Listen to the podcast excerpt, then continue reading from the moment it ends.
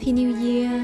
Vậy là chúng ta đã chính thức bước sang năm 2022 Một năm hứa hẹn sẽ có thật nhiều điều thú vị rồi đúng không nè?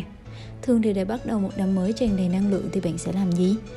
Chắc hẳn là sẽ lao ngay vào bàn học và lập ngay một bản kế hoạch thiệt là hoành tráng cho năm mới đúng không?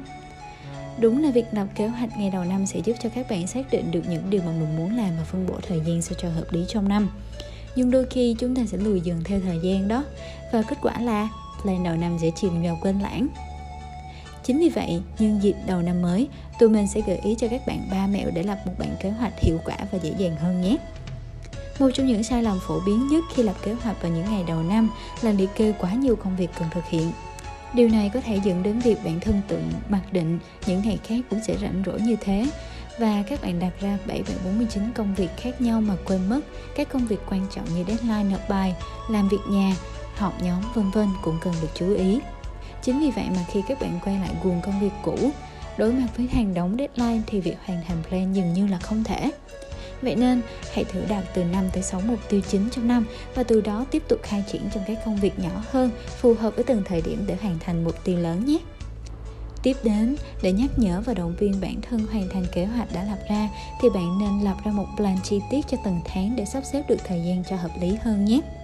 Việc kiểm tra lại các mục tiêu vào mỗi tháng cũng sẽ giúp chúng ta nhận ra được những thứ mà chúng ta đã hoàn thành được, cũng như là những điều mà chúng ta chưa có thể làm được để cố gắng hơn nữa trong những tháng tới.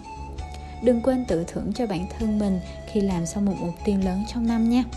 Dù phần thưởng lớn hay nhỏ thì đó cũng là sự khích lệ, giúp bản thân nỗ lực hơn nữa đó.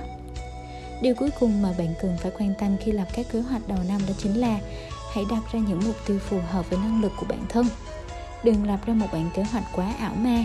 Nó sẽ khiến cho các bạn nản chí và bỏ quên luôn đó nha.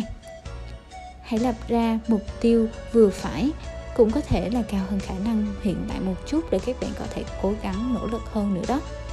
Để duy trì sự nhiệt huyết với bản kế hoạch thì các bạn nên đưa ra thêm một vài mục tiêu ngắn hạn dễ thực hiện để khích lệ bản thân nha. Vừa rồi tụi mình đã bật mí 3 tips nho nhỏ. Hy vọng rằng các bạn có thể lập ra một kế hoạch phù hợp cho năm mới đầy năng suất nhé. Chúc bạn sẽ thành công đặt ra một plan thiệt là xịn sò cho năm 2022 nhé. Bây giờ thì xin chào và hẹn gặp lại.